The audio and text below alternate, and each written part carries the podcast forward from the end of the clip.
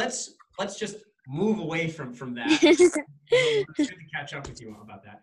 Um, I wanted to start by talking about what my personal favorite memory of us is as siblings.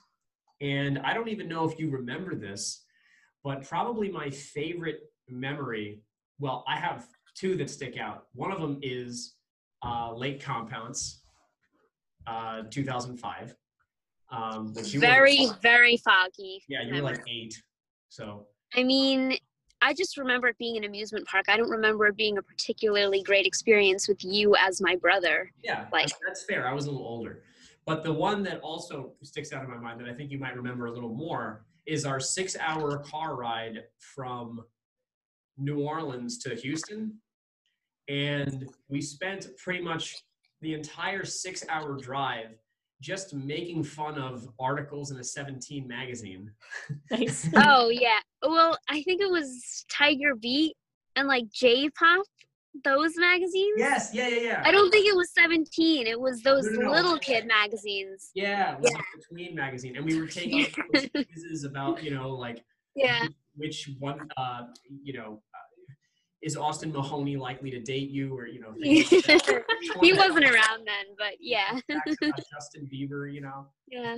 and i just remember laughing like harder than all like i've ever laughed you know it's since been surpassed but i just I feel like we laughed really hard at that David Copperfield and the woman beside me wine cone video. yeah there's a video I of a guy making fun of the magician david copperfield Yeah, and I feel like we we laughed. I was on the floor rolling. Like I remember that.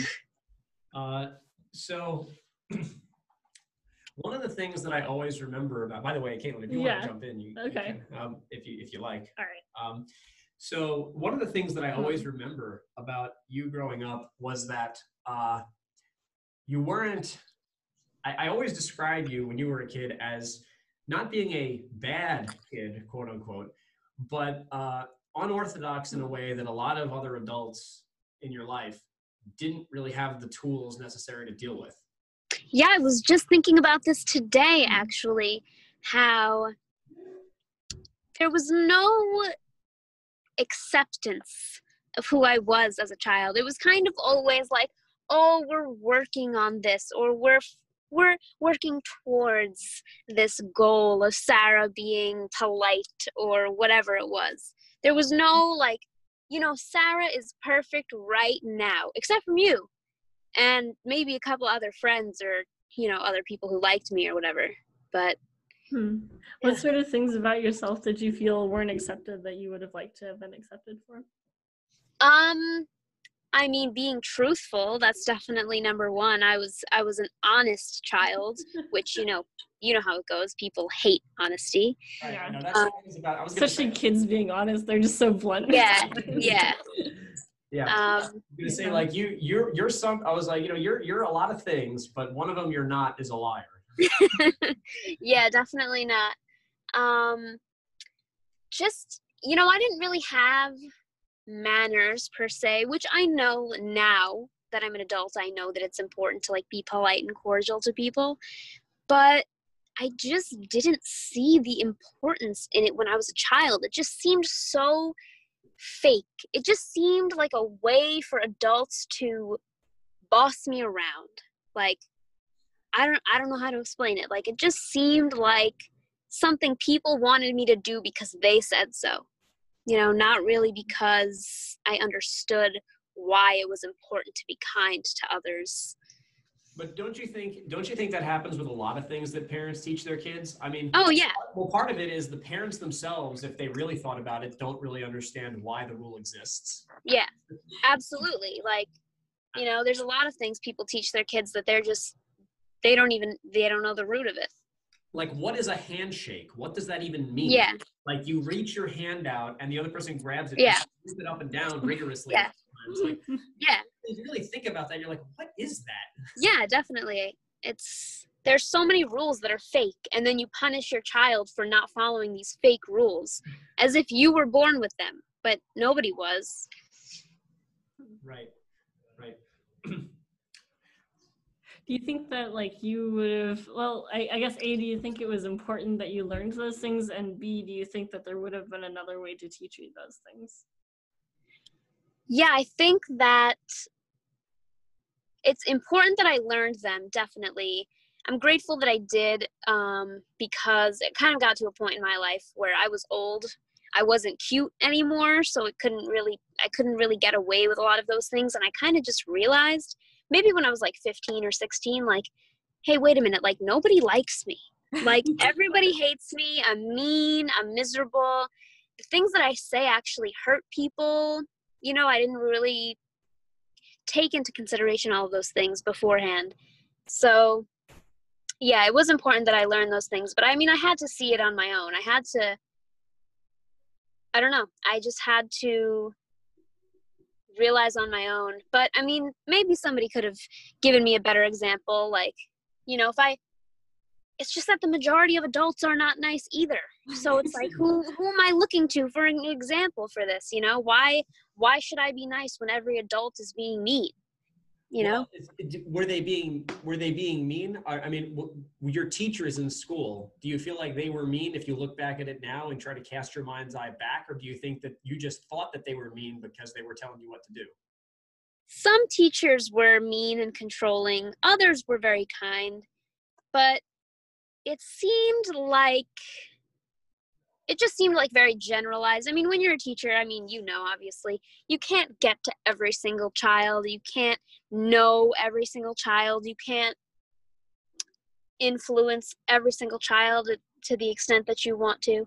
And it just kind of seemed like I always just kind of like flew by in the wind. Like, you know, it was like I was just a student there and every other student just took up all their time. Like, there was no real, I just kind of, you know, you know, got whatever, an 86 on the test, and then I dipped. Like, that was it. That seemed like it was kind of the pattern. Well, I mean, honestly, that is kind of for you i feel like that's the place you wanted to be i don't think that you wanted the attention of all the teachers yeah no i didn't want the attention i don't know i i wanted to be acknowledged as like special but not to where I was being like used as an example against the other kids. You know, when the teacher is like, everybody look, look at Brian's test. He did everything right. This is how I want all of you to do the test next time. Yeah, Brian doesn't good in that moment usually. Yeah, I didn't I don't want to be that kid. I kind of wanted to be acknowledged genuinely, you know? Not for, you know, whatever the teacher want wanted out of me. Right. Well, this is my other favorite memory of you, though. When you did get acknowledged, probably the when you were the star of uh, the play in fifth grade. Yeah. Right. I mean, and we and we your you know your mother and I heard your mother, our mother, uh, and I heard uh, on our way out at people asking if you were a professional, like a child actor. You know, what? Yeah, yeah. I don't know anything about, oh, about that. Ask, ask, mom after this is over. There were people who were coming up to mom and asking if her if your daughter, you, she should have said yes. Actress. I could have gotten some gigs. but I always kind of like you. You tried out for the play. What one time you got the lead role?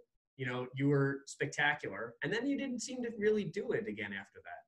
Well, because in middle school you needed to sing to like, mm-hmm. you know, be in the play, and I that wasn't really my thing.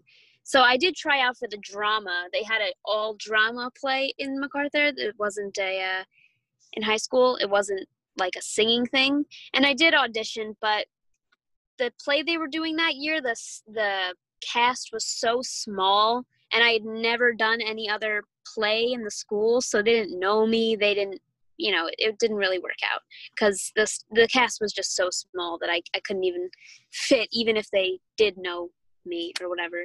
But i did audition. I didn't get in. Hmm. yeah we have a because we we have another close family member that uh, happens to be a very good actress and was a very good actress and singer in high hmm. school.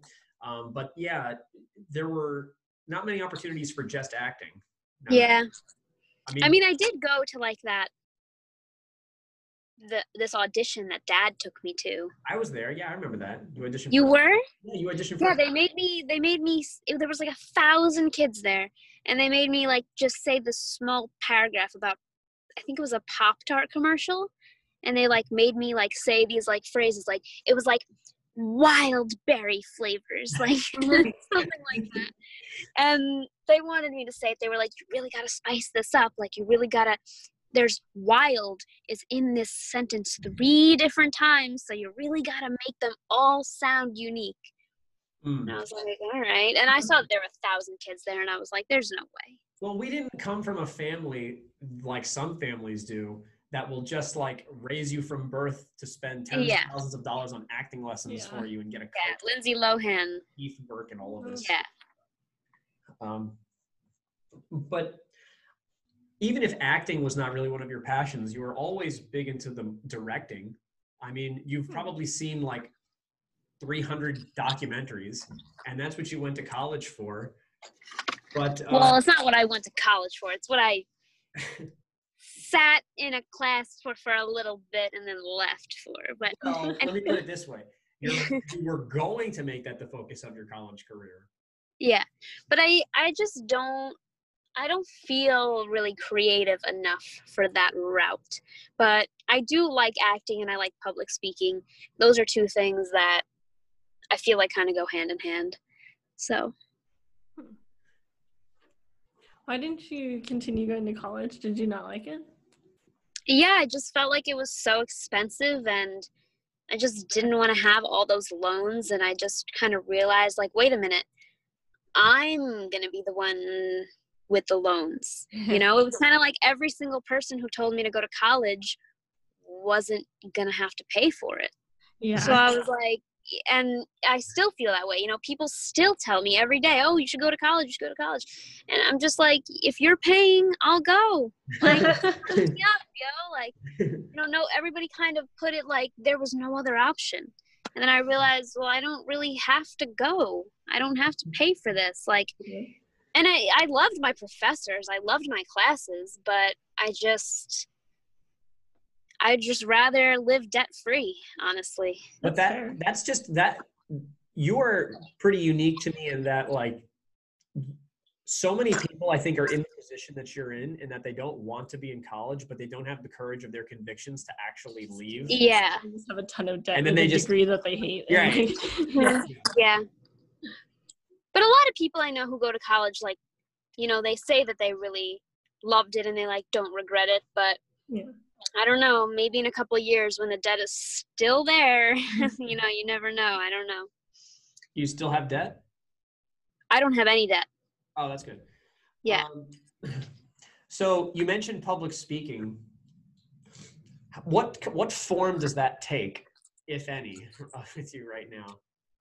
For right now, nothing. I mean, waiting tables is the closest thing right now but i mean i don't i do want to start a youtube channel and i have some really good stories that i want to tell on my youtube channel. Um but i don't know. I mean i like acting but i found myself much more interested in like nonfiction routes that i could take. I don't know. I, i've thought about maybe doing some sort of narration voice acting type thing but again that's like a whole different world that i don't i don't know anything about so Well, Kate, Caitlin and I met at a meetup at a philosophy meetup group, and I think that you would fare pretty well in those. I don't You know think- if you've ever looked up on like Meetup.com. I'm sure there's like in New York. I'm sure that there's plenty of like Like, like hundreds of you know philosophy groups. hmm like you think that i what like i mean doesn't everybody talk at that though Yeah, they're like roundtable discussions, but I'm saying that I think that you would have valuable insight, especially you know depending on the topic. If the topic was animal rights, which comes up at a lot of these things, Yeah. oh really interesting yeah, and then you'd have a perfect platform to pontificate. yeah yeah, Wait, Bobby what? tells me that you're also vegan. Uh, oh yes i heard Yeah. nice to meet you nice to meet you similar values it's always refreshing yes. um what inspired your veganism Hmm. I was writing a philosophy paper. So like first philosophy class I took was an ethics class and like I wrote a paper where I was trying to defend like um the practice of eating animals and like I realized like I couldn't and like switched sides. But Wow. I kind of ignored it to be honest. Like it's really easy to ignore like that or like just not think about what you're doing and I just Yeah. but a few years later i was like writing a paper about akrasia which is when you know the right thing to do but you don't do it um, and like the Mhm. more i thought about akrasia the more i thought like how miserable it sounded and like i just Yeah. wanted to live my life that way to the extent that i could avoid it so then i switched uh, Wow, I really like that. Was- I really like that akrasia. Yeah. I feel like I've heard that phrase. That's awesome. recent, i think yeah Right. I actually didn't know. So, so are you telling? So you went cold turkey? Yeah, no, I was just like, like I knew it was wrong for like years, and then like, but like just ignored it, and then suddenly it was just like, yeah, wait, I don't want to live my life like that, and then I just stopped. Okay. yeah, Wow. Yeah. My my friend Aaron, Sarah, you've met Aaron. Uh, he's the same way. When eighth grade, saw the movie Meet Your Meat.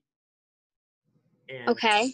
And, And uh, he just the next day, eighth grade. Yeah. yeah, I didn't know he was vegan. Actually, uh, sorry, no, he's vegetarian. yeah. Or he's I feel like people who go vegetarian as like a kid don't usually switch to veganism later. Yeah, like a lot of um, you know, Hindu people who they're, you know, vegetarian from birth, yeah. they don't they're not vegan. And Right. it's kind of like, you know, because they don't look into it, you know, cuz they don't cuz they already feel that they have the moral outlook about it. Yeah, but- exactly. Yeah, but like um I did watch a video of a vegan converting a vegetarian family. That was good. Nice. It was good. What inspired you to go vegan? Well, I've been vegetarian. I was vegetarian when I was 16. Nice. um, because Bobby and I at the diner shook hands and said that we were going to be vegetarians, Hmm. and then I think I've seen Bobby eat meat a few times. I was, and I didn't. I didn't eat meat again, and then, um, just like that. yeah, and then my my boyfriend that I have now, I was dating him. I started dating him. He was a meat eater, and then he kind of came to his own realizations that he wanted to become a vegetarian. I didn't push him into it or even talk to him about it at all Yeah. because I just wasn't as passionate about it, especially because I was a vegetarian. And when you're a vegetarian, you're kind of It's a you're not really there because you're Yeah. also contributing to you know the dairy and the egg industry. Yeah. So Consider the egg.org. yeah, yeah, promo. Um, so he was becoming vegetarian, and then one day he just sent me a Snapchat that said "vegan day one," Hmm. and then in that moment I was like, okay, vegan day one. Like if you're vegan, I'll be vegan. Like, and then we're vegan now. Nice. So. So you didn't watch like Earthlings or something like that and get traumatized by it, and then No, I had already seen all those videos when I was very young because my my childhood best friend became a vegetarian at seven. So Hmm. I I kind of like knew about it all, but I was like discouraged by. I mean, honestly, my my dad like used to like kind of get mad at the idea of me becoming a vegetarian, but then one day I was just kind of like, I'm a vegetarian. That's it, and then he didn't he didn't really say anything. I mean, I was a teenager by then; it didn't really matter, you know. My parents like. I guess when my parents really like made a lot of food for me, they probably didn't want to do that or whatever, make like vegetarian food.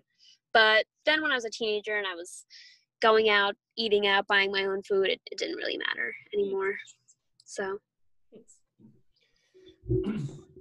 Yeah, I, I know that this is one of the one of several times in which you've taken a hard line, a moral stance about something, and this is one of the things that I wanted to talk to you about because um, I know that you and I uh, on a lot of these things overlap in our you know agreement on what's moral and what's not. hmm A lot of times we seem to be the minority.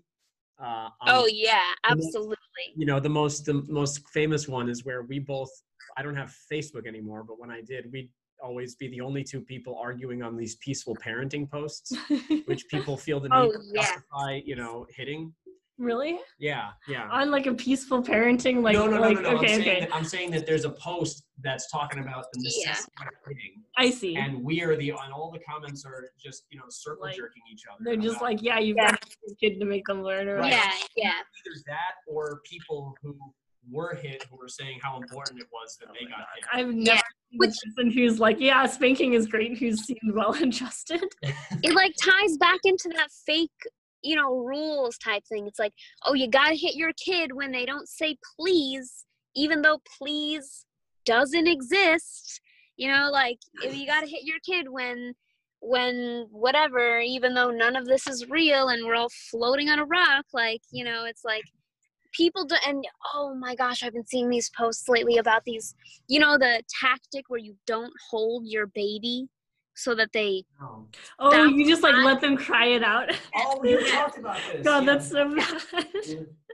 it's horrible and traumatizing even for an infant and all these people are out here like you i saw this post that was like oh this is so hard i've been doing this cry out method and my baby is sound asleep every time i hold him but i just need to put him back down and then he starts screaming again like you know the baby Oh. stops crying the second she puts second she holds him and then she's like oh but i need to make him less attached to me for some reason, even though he's an infant and all he needs is attachment to his mother, obviously. You know, Yeah, that people don't want to hold their babies.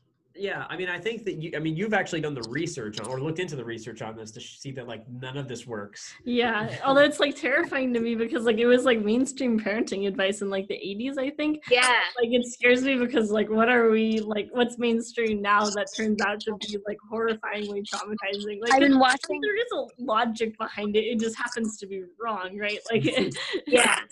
Like, I've been watching that the series on Netflix called Babies. I don't know if you've been watching it, but they talk about that um how holding your baby is so important and it's kind of like when else is this person going to get held you know? When you're a baby that's it that's the time. Like why are you restricting your baby because that what they need to be more mature? They can't even walk like you know what i mean? It's it's this weird attitude that people have about like you know oh you can't give in because then your child's gonna gonna think that life is always gonna hold them like that's that's kind of what people say about it Yeah, they do. They do. Well, there's this sort of modern day. I don't know where it comes from, but I feel like uh there's this modern day hatred of children in a lot of ways. Hmm. Um, oh yeah i think it's a all time of humanity hatred of children Yeah. Really? it's, it's it's it's it's almost as though parents view their kids as just getting in the way of their good time. Yeah mm. you absolutely I mean, wait, but is that new? No, I'm saying I don't Okay. know if it's new. I think it's. I don't know if it's better new, now but I than think it- that maybe what's happening now is that people have a platform to pontificate about why it's important to do the cry out method or why we need to hit our kids or you know why we need to teach them quote unquote discipline. I mean, I feel like in some ways there has been moral progress because the really bad stuff and a lot of times has been exposed. Like you can't just you can't just punch your kid in the face in public because there's smartphones now. Hmm. So there's that type of accountability that didn't Hmm. exist. I mean, But the the real question is, will somebody do something about it? Like, will the police do something about it if you hit your kid in public and someone calls the police? Like, Well, that's should the they, real or like what should they do in those situations? Right, because like spanking is bad, but like foster care is really bad. Um Yeah, just I curious, open question, like but like So like you know, yeah. yeah, my my Not idea saying we that- shouldn't do anything, Yeah. but yeah, my idea for that would be open an investigation mm, and have third party intervention, have a third party that's able to monitor what's going on. yeah, or like help them find strategies for like dealing with their anger or something. Yeah. Yeah. I hear that social workers they do everything they can to make sure that a child stays in their home with their parents. Yeah. But that's such a that's not that's a biased mentality to go in with. Well, you're gonna be- looking uh, for a reason to keep them there. Well, but I mean, I don't. Well, okay, like, what's your impression of the foster care system? Because my understanding of that is that's like profoundly traumatizing, where you're kind of just Oh no, yeah, it's absolutely around between from home to home for like six months with like basically Yeah. no stability, no ability to make friends, like no progress in the school, like and like people who don't really necessarily care about you and are abusive themselves. So like Yeah. from that standpoint, like I don't know, like I, I feel like you you kind of it does have to be kind of bad. Like I mean maybe we can make our foster care system less terrible too, but I, I mean yeah. yeah, yeah. It's a it's a tough situation, and it does go back to the fact that people hate children. It doesn't matter if they're your parents. Doesn't matter if you're a foster parent.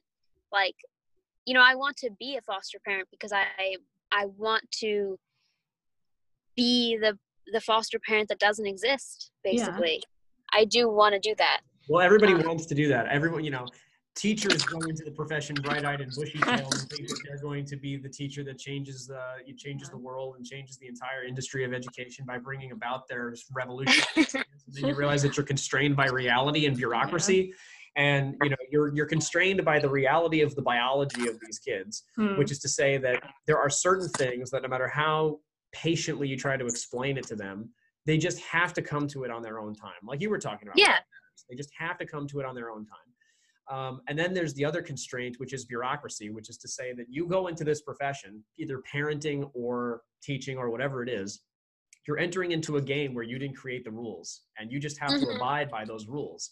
Yeah, So there's no, all of it, it's just so, so much of it is out of your hands, hmm you know? I yeah, I, I agree with that, and it's it sucks.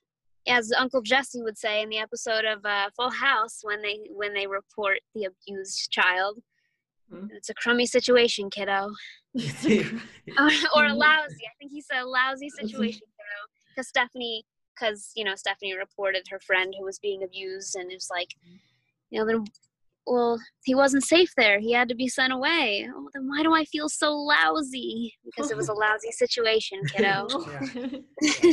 Uh, I, I mean, but then we come to the question of when exactly is it, when exactly is third party intervention allowed? Because there are some people Yeah. who I, I feel have a completely inconsistent view of when third party intervention is allowed.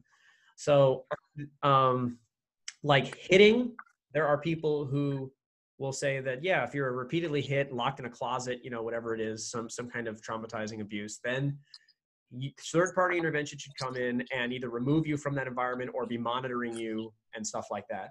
On the other hand, when it comes to something like refusing a blood transfusion because you're a Jehovah's Witness, right? Something that is actually going to result in your child's death. People make all these kinds of exceptions and say, but that's a religious viewpoint. You know, we Mhm. can't step in in Wait, that who kind of thing. says that? Like that isn't a Jehovah's Witness. no, there are a lot of people who are worried about trampling on First Amendment liberties. I think. Yeah. I think, okay. I think all right. there are a lot of people like that who are, Yeah. who in general are very nervous about trampling on religious freedom. Like they, they just. they And when they- they kids view- are they- dying, they I view mean, that as a, as a very sacred thing. You know? Huh. Oh yeah, I mean Christian Science. Like, let's not give my kid any medical attention because we'll just pray for the medical attention. It's like Hmm. you don't own your child in that way. And yeah, it's like it's the same thing as just you know, I feel like the state rightfully owns your child in that situation. And Hmm. I, I'm pretty sure that you you really can't.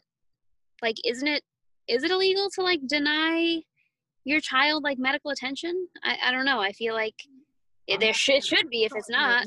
Yeah, I actually. I think know. you can get a judge to override it. I think in certain situations, but I'm not positive either. Yeah, I'm not sure. One thing that I do, one thing that I do know, you can get an exemption from is any and all vaccines. Yeah. um, and you can you can't be you can't be not allowed to attend public school. So even if you refuse vaccines for your children, it's unconstitutional to ban them from public school on that basis. Did the Supreme Court rule on that? Like Uh, unconstitutional. Like, wow. Because uh, I feel like I've seen that I don't know happen that it's locally where they're starting to get kind kind of aggressive about the vaccines. Well, I would love. I, I don't know that the Supreme Court has officially ruled it's Mm. unconstitutional because right now it exists. Okay. Right yeah. now, okay. right now there's a all it is is just a form that you have to fill out, Huh. and it has to be handwritten of you explaining your specific religious objection to this. Huh. Um, and I believe it actually has to be signed by a religious official. Hmm. Yeah. Hmm. But um, Yeah. I mean, what- you- how are you going to object to that? How are you going to object to, you know, it's like uh, it's like Bob Jones University, which banned interracial dating Really? until the year until the year 2000. And in like the year 1980, they they finally lost their tax exempt status because they were like, you can't be you can't be tax exempt charitable organization and ban interracial Mhm. dating. Yeah. So then That's they, crazy. you know, because what what are you gonna say? Like they're arguing in the Supreme Court. It's like, yeah, but the Book of Mark says the blah blah blah. It's like Well, we don't give a shit. Yeah. We don't care what Mark said. Wait, why does Lake Compounce stand out to you? I want to Oh, get back. because because it was yeah sorry switching gears majorly um, the reason why that one stands out is because um, the you probably don't remember any of this so they have one big water slide there and they close it down they closed it down uh, early that day i think because of rain. So we spent two hours in just this little circle of like smaller water slides and monkey bars and stuff like that. We were just playing in that for like two hours and uh, i you know i don't know it sounds doesn't sound as fun when i'm saying it out loud but uh, you had to be there. Well you were there but yeah, I I don't I don't recall. know, that's you know Yeah. it was the same oh wait, it was like a Wantagh water park kind of thing. no it was like one of those things where you know the water pours into the bucket and then it spills over Yeah, yeah, yeah, yeah, yeah, yeah. We have that picture. yes that pic- yeah. I'm talking about. yeah I know the picture, but I still don't really have too many specific memories. Yeah. One of the other, uh, you know, moral. St- so I wanted to ask you about the the firebrand veganism, because I don't know how you are when you interact with like strangers about it, but um, I'm wondering what tactics you think work on people because you have been able to convert some of your friends to veganism. Yeah. Well, the number one reason I think my friends aren't converted is because they see me every day living as a vegan and they know that it's kind of where they wanted to be. Like they saw that it was immoral, they liked the idea, and then they they just took it upon themselves. Like I didn't really drill it into anyone's head that they had to become vegan um, when I talk to strangers about it, it's hard. It's a hard thing to talk about because you don't want to come off as just a bitch. But when you tell the truth, I mean, that's what you are. So it's hard. Um, I'm constantly working on how I approach people about it. Um, I just try to tell people that it was the best decision I ever made and that um,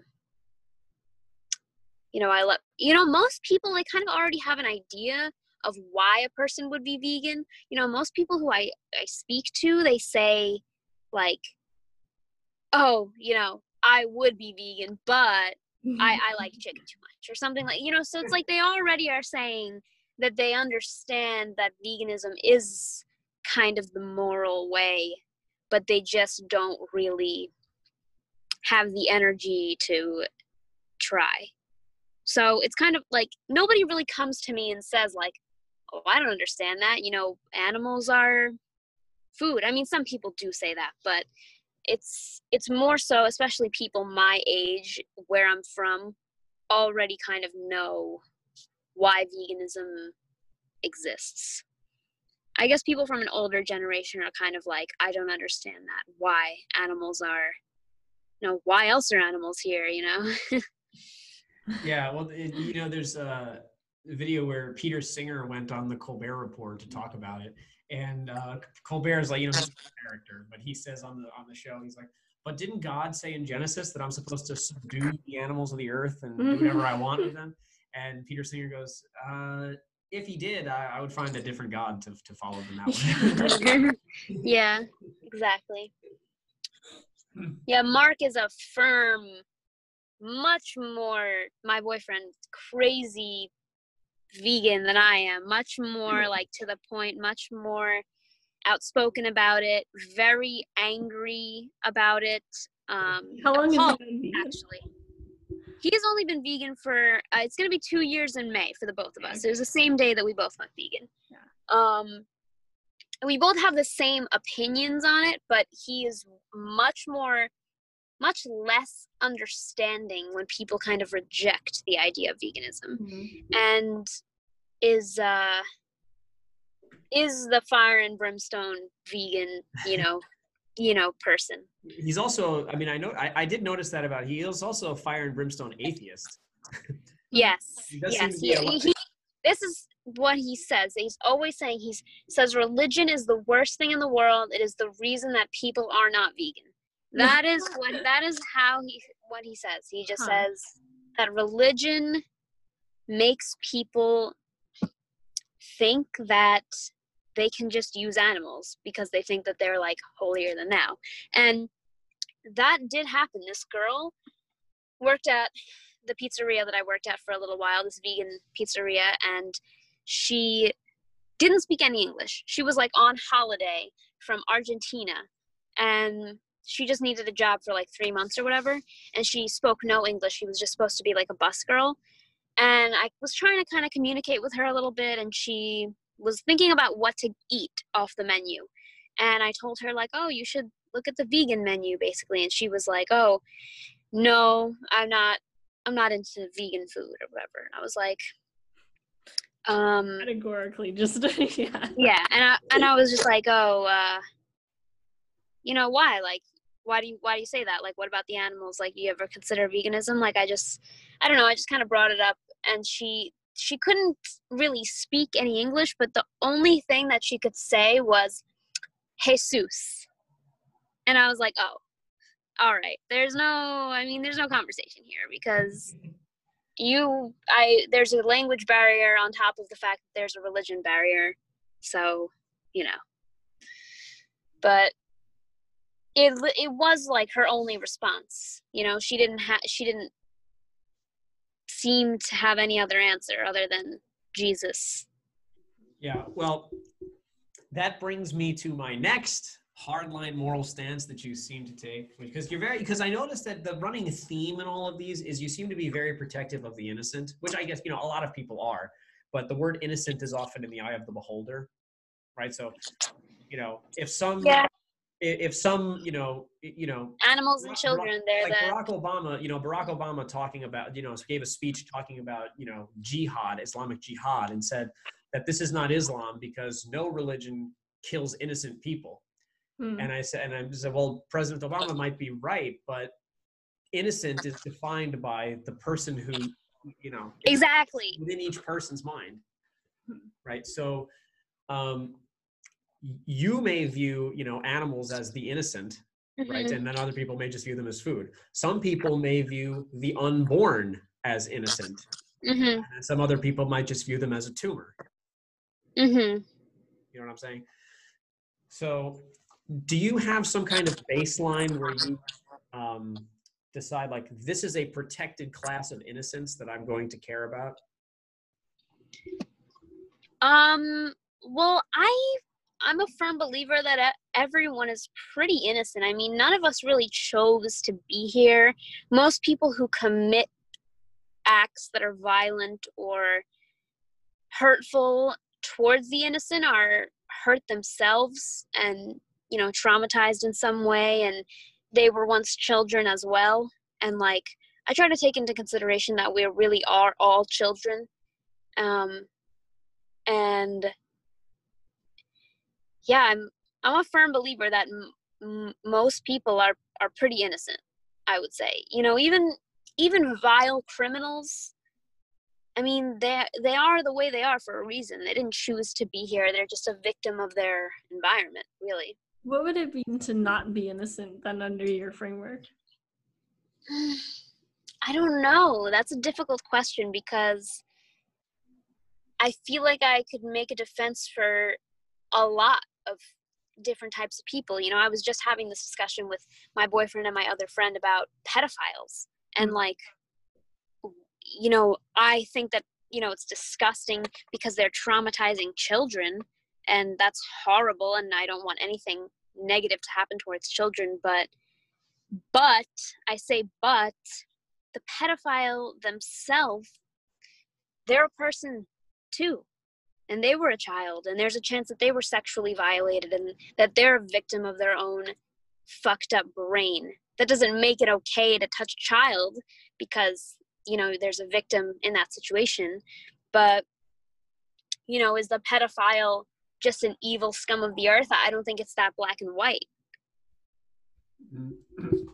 Yeah see now you, you, you, you, that's, you don't want that to get cut out, right? So let's just make it clear that you are not defending the action. Oh no, yeah, I'm not defending pedophiles.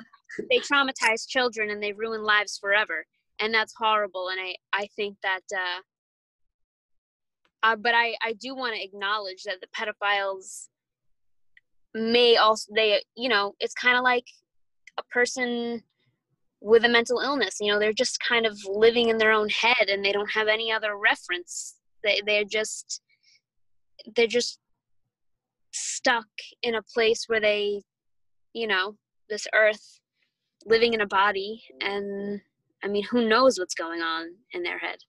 Not defending them because like obviously they traumatize people and that's wrong. Right so it's there is a uh, there there are people out there, you know, in our camp. I actually make Caitlin might be one of them who don't believe in free will. Yeah, right. I would say so. Yeah, or like, like at least from the standpoint of like the universe just playing itself out. I, I'm a board with that. Right. So then you have to ask, on what basis are we, as our criminal justice system, based if there's no free hmm. will. Yeah. Like the, the most common defense of that is just the quarantine theory. Yeah. Which is like, you, okay, maybe you aren't ultimately responsible for your actions because you're just the result of consciousness playing itself out and you're just uh, uh, being in a big game of hungry, hungry hippos. But uh, still, even still, for the rest, for the purposes of the rest of us, we just need to cordon you off and keep you far away from the rest of us so the rest of us can live our lives. Even though it's really not your fault, we still have to, you know, for the good of the yeah. I mean, you can make a deterrence punishment argument, even if there's no free will. Like the action of punishing people for it will have the consequence of people not doing it, mm-hmm. if in theory at least. Um, yeah, well, I wouldn't want to. Well, the act would have to be committed first like i'm not on board with just torturing people just as a like don't step out of line like just torture random people sure sure seems pretty evil yeah. Yeah. But going back to what you were saying earlier about um or, or when caitlin asked you about about um somebody who really would be mm. uh like evil or uh would be not innocent um there's a couple i don't know what the percentage is but there's a percentage point of people out there who are complete psychopaths who take pleasure in the misery of others who uh, you know will gleefully uh, relish and you know get off to the fact that they're not that they find a wallet on the ground and the other person doesn't know where it is and the other person you know is keeping themselves up at night wondering whether where their id is and where their uh, credit cards are and where the picture that their sister drew of them when they were three is. yeah. um, I, I, I feel that I'm, I'm on board with a lot of what you're saying, but there are some people out there that I'm willing to be like, you know what? No, I'm just, I'm, I'm. I, yeah, I mean, there are people who are like a danger to society. Like people who are a danger to society, like pedophiles. I'm not saying pedophiles shouldn't be locked up for what they've done or rehabilitated in some way um, you know i still think that they should be separated from society because they're obviously going to traumatize other children you know many children if they get away with it. But i'm just trying to maybe see it from a perspective where they are you know still a person and where they were once a child you know, I like to think of everybody as like, you know, we were all once children. So, like, what does that mean? What does that say about us? What does that say about who we are as people, as adults now? Yeah, you're a lot more forgiving, I think, than I than I am. Mm-hmm. I'm not. I'm definitely not forgiving. I I don't want anyone to hurt children. Like, you know, people who rape children or hit children, even like even people who just like smack their kid in the face once. Like, I'm still like that's unacceptable. But I still, from a human perspective, not a personal perspective, but from a human perspective, I try to see it, you know, just from their perspective and i try to see what they see and you know live the maybe they have life experiences that have shaped them to believe a certain way or you know i uh, a lot of pedophiles were raped as children and molested so i mean what does that what does that say you know is does that does that mean anything or is it irrelevant Hmm. Hmm. I don't know. I think everyone's doing the best they can with the cards that they've been dealt, no matter what. yeah Like even if they haven't been raped or something like that, like it's just kind of how things are. Like it's how their brains are. I don't know. Hmm. Um, moving on. Like- move, move away from the pederasty. Yeah. Defending pedophiles. Yeah, yeah, yeah, yeah. I don't want to. I don't want to be construed as defending. You know, even though you've said. no I, I no, no, no. I know. I know you're not. You know. People need to see that it's just not so that everything isn't so black and white. This is another problem with YouTube comments of people being like, oh, Another "Oh, problem? this, you that, you this, blah blah blah." You know, constantly coming for YouTubers or celebrities because they said this and they said that, and it's like you have to take things the way that the person intended them to be taken, and not you know, people who listen, they obviously know that I'm not defending pedophiles, but if they wanted to make a comment that I was, then they're just pulling that out of their ass because they just want to be problematic. Well, yeah, and they would, you know, and the, the thing that always comes to my mind with this, because you know, I've actually I've been on YouTube for a long time, so I've had to deal with this nonsense.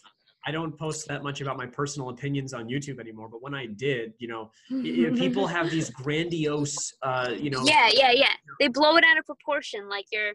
yeah, like you're exactly. It's like it's it's like um y- uh, classic example on Facebook. You know, I I said that uh, I I disavow my Jewish identity. Right, I don't identify with it at all. I I have no connection to the Torah. I have no connection to this ethnic group. It's just a it's just an ancestral line that doesn't mean anything to me. And you know the comments that I get from Jews are, you know, I really think that Hitler would agree with you there. Oh It's my like, oh no, God. I, I think that Hitler would disagree with you. I think that you know, and it's like, you know, Hitler's dead. Okay, Yeah. dead a long time, and he was wrong. He was also Mhm. wrong when he said that it was an ethnic group. He's Mm-hmm. wrong to think that. He's wrong to think that it's anything that matters. Okay, Yeah, why is Hitler's opinion all of a sudden so important? it's like it's like you know oh well you can't disavow this identity because of the holocaust and he wins if you don't you know raise your kids in this tradition it's like well Uh, it's like you're what so what you're basically saying is that i'm on the side of the most brutal dictator ever because i don't agree with you that's what you're trying to frame this as mhm. you know that's a areas. example but there are a lot of other things where it's like you know actually there's a relative of ours who i won't specify um, who once who i was trying to make an argument not necessarily that i believed it but i was just trying to make the argument that um, depending on if your child has a certain severe disability it might be better to get an abortion if you knew that your child was going to have some debilitating illness and this person just this person in our family just went off on me about how i was promoting eugenics and how i just want to breed only certain types of people I'm, like, I'm not saying that at all am i saying that am i, am I like, s- no, aren't you? I mean, like No. I. so well i should be clear what i mean when i okay, say okay. severe disabilities. I mean, Yeah. I'm talking about people, I'm talking about babies that will be born without a brain. I'm talking about babies that will be born never recognizing another human face. You know, like I agree with you. I'm just like I'm saying, saying- that that Yeah. is you if you're bound Like, Okay, if you want to say it's, like- if you want to say it's eugenics because I'm making a determination based like on you are kind of child's life would be, deciding which people were which sorts of people. fine, Like yeah, fine. which like but I, I, disagree you. because you know why I disagree? fine. Because that that particular example that I'm talking about, Caitlin, doesn't fit my definition of person. Okay. Okay, hmm. different kinds of people, a person Yeah. is not a, a a Homo sapien that can't recognize another human face. To Mhm. me, is not a person. Okay. Now maybe I'm just just as bad as those SS officers that just want, you know, that would walk up and down lines and just make prisoners carry wet bags of salt from one end of a room to another back and forth for eight hours and for no reason other than to just see them labor to- and just to shoot them dead at the end of the day. Maybe I'm on their same moral plane, but I think that I'm operating in a little more good faith. But but you know that actually brings that actually brings up a point because I mean you could say the same thing about the Nazis, right? Or the, you know the Stalinist communists that they're just products of their environment as well, right? Yeah, I think that's true. Right? Yeah. yeah That like definitely there's no reason to think actually our father agrees with this perspective he says that there's no reason to think that if you were born in that country at that time that you wouldn't have been hanged for your crimes against humanity. oh humanity yeah i think about it a lot how i'm grateful for the environment that i was raised in because if i was raised somewhere else that might be a little more traditional i might be religious i might be eating animals i might be already having children and already have traumatized them so i'm i'm grateful that i've come to all these realizations in this environment where i can be educated enough to see you know i can look from like an outside perspective at my life a lot of other people they don't have that uh, privilege to kind of see their traditions and step away from them Mhm. One one thing that I definitely wanted to say is I think the reason why you have part of that perspective though is because you're you're not in you work at a restaurant that is inhabited by mainstream America, right? I mean, the average American frequents where you work. So you are probably engaging with the average person a lot more often than I am or than Caitlin is, right? I mean, you see these people day in and day out. And do they, I mean, you only are taking their food order, but I think that you can garner a lot from overhearing their conversations sometimes. I mean, oh yeah. do you feel do you feel that these average American families that you're interacting with are thinking about these issues on a deep level? Because I tend to think that they're really no. no absolutely not.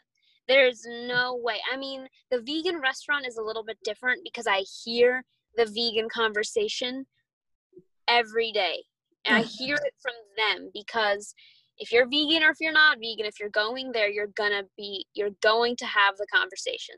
Like every table says the word vegan when i'm not around. Like i hear it. So I mean, and it's a lot of young people, a lot of people who are very, you know, in tune with, you know, what's going on. And that's, I feel like they are kind of waking up to these issues. You know, that it's already on their radar because they're already vegan. But, you know, at the other restaurant, oh, absolutely not. Absolutely not. My other restaurant, it's, it's uh, all ribs and uh I mean, those people are just. I mean, if we're, especially we're talking families with children, man, it's it, it scares me. It scares me. I, I always say like a little prayer, you know, to the air. I'm like, oh, please, God, save this child.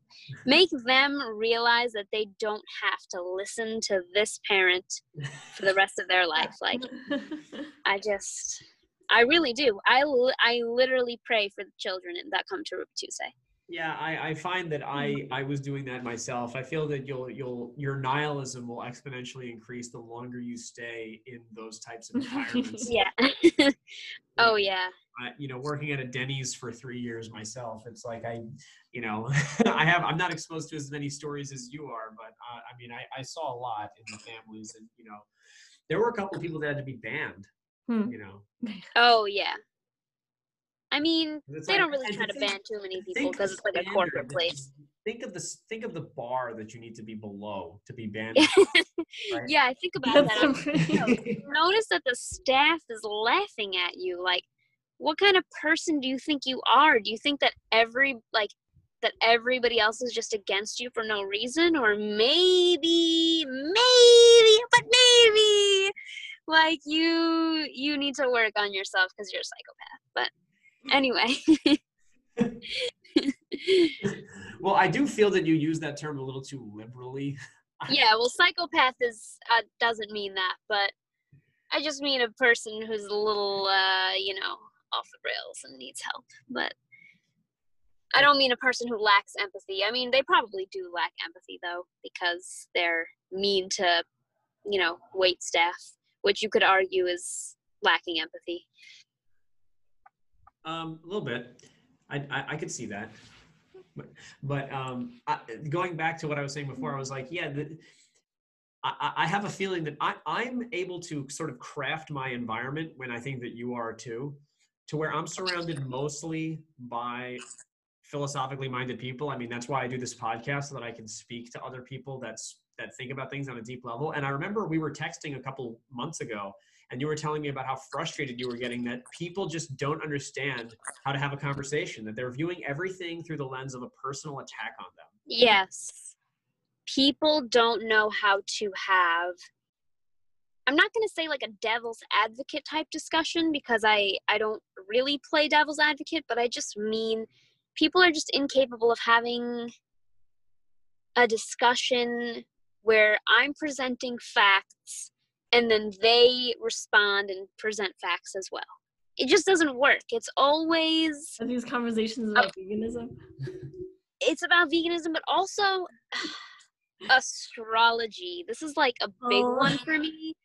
I don't want to attack people who believe in astrology, but they see it that way because I don't believe in astrology. So it's automatically like, you know, seen as an attack. When I'm just trying to state the facts that nobody really knows if astrology is real. And then it's like, oh, but I do. But I do. It's like, okay, whatever. Like, you know, this is a thing that uh, my generation seems to relish in is this, you know, Mercury in retrograde. Uh, yeah, oh, you don't know what that is? no Oh my gosh, you don't know what that is? I don't know that. when it is, but I know that when Mercury is in retrograde, oh, you better believe these people go crazy. i think It it means- means that when mercury um, rotates on its axis in the reverse direction as the rest of the Oh, planets that does feel significant. I, I see why. it And, feels like- significant it doesn't feel significant to the degree that i'm going to change what i had for breakfast this morning yeah, like people, I mean, people say that their phone glitches and their mood swings and it's hmm. like a person saying, "Oh, when I drink gin, I get aggressive." It's like you don't get aggressive when you drink gin. You're just making an excuse. People are like, "Oh, when Mercury is in retrograde, man, I can't control myself. You know, just you know, my wife or something like that. I don't know. Like I've got, I get mood swings or something. It's like maybe you're just a human with a brain and you have emotions. Like, have you ever thought about that? I don't think so, but anyway. Uh,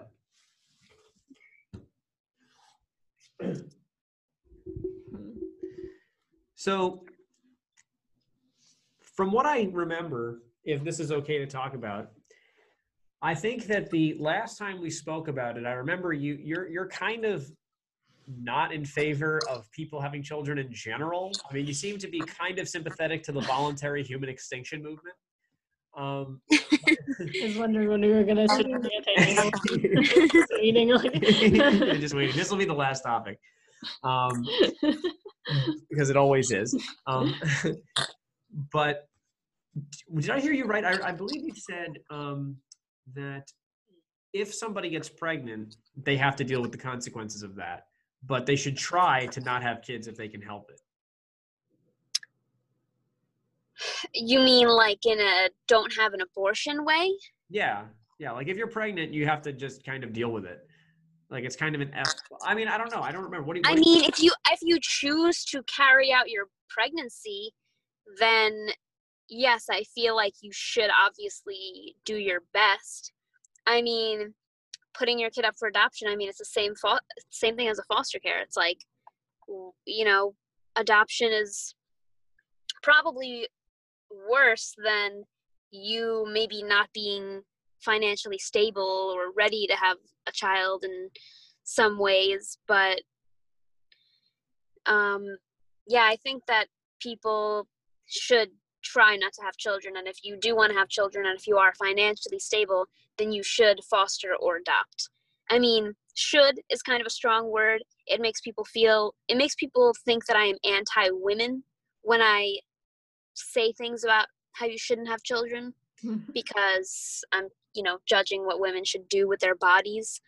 But there's a victim involved. It's not just a woman's body. There's another being, there's another person who's being affected by the situation, sometimes multiple people. So, yeah, I think people should take that into consideration. Well, when you say there's another vic- another affected victim, do you think that there's an affected victim uh, if she chooses to terminate her pregnancy? Like, I'm just trying to get ask you about the moral status of the unborn.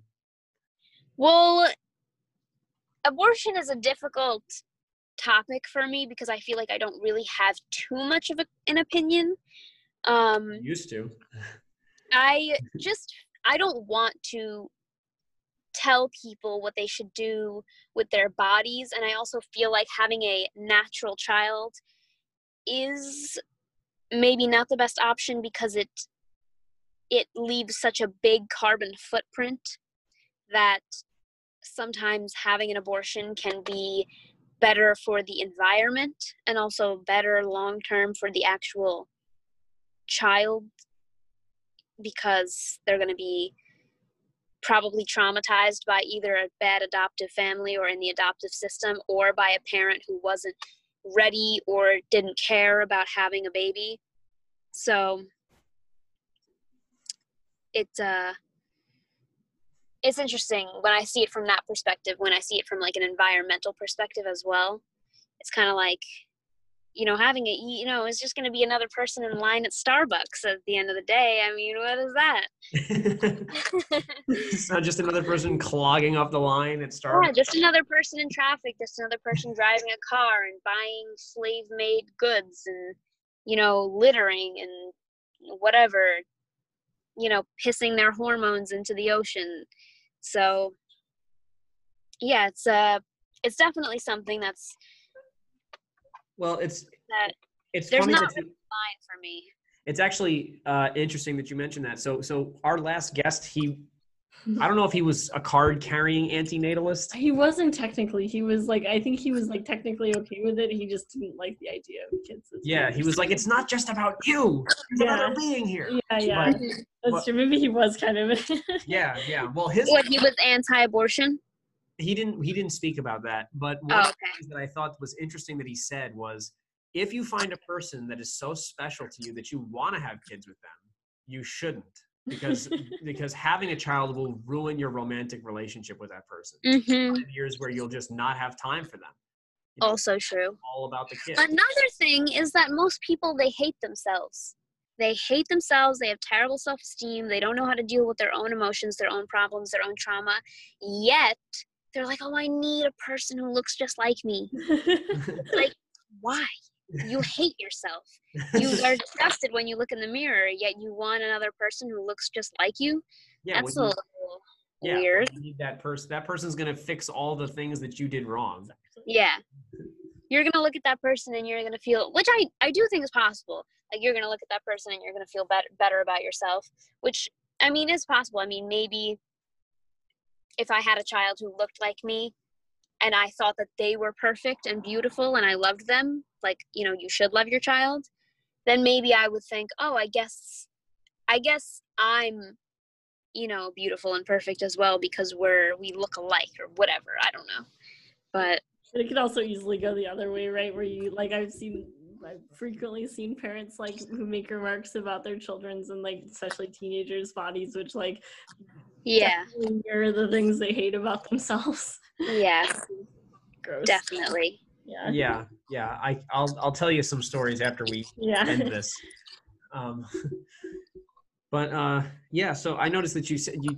This, the last thing I'll say is uh, you did say that you want to be a foster parent uh, Mhm. slash adopt because you Mhm. there's a, a duty to do so, which I I do agree with No, that. I, s- I feel that it, there's a that I have a calling Hmm. Like and a and a duty but i really now that i've come to this realization that adopting is a more moral option and foster care is a more moral option i cannot look the other way Hmm.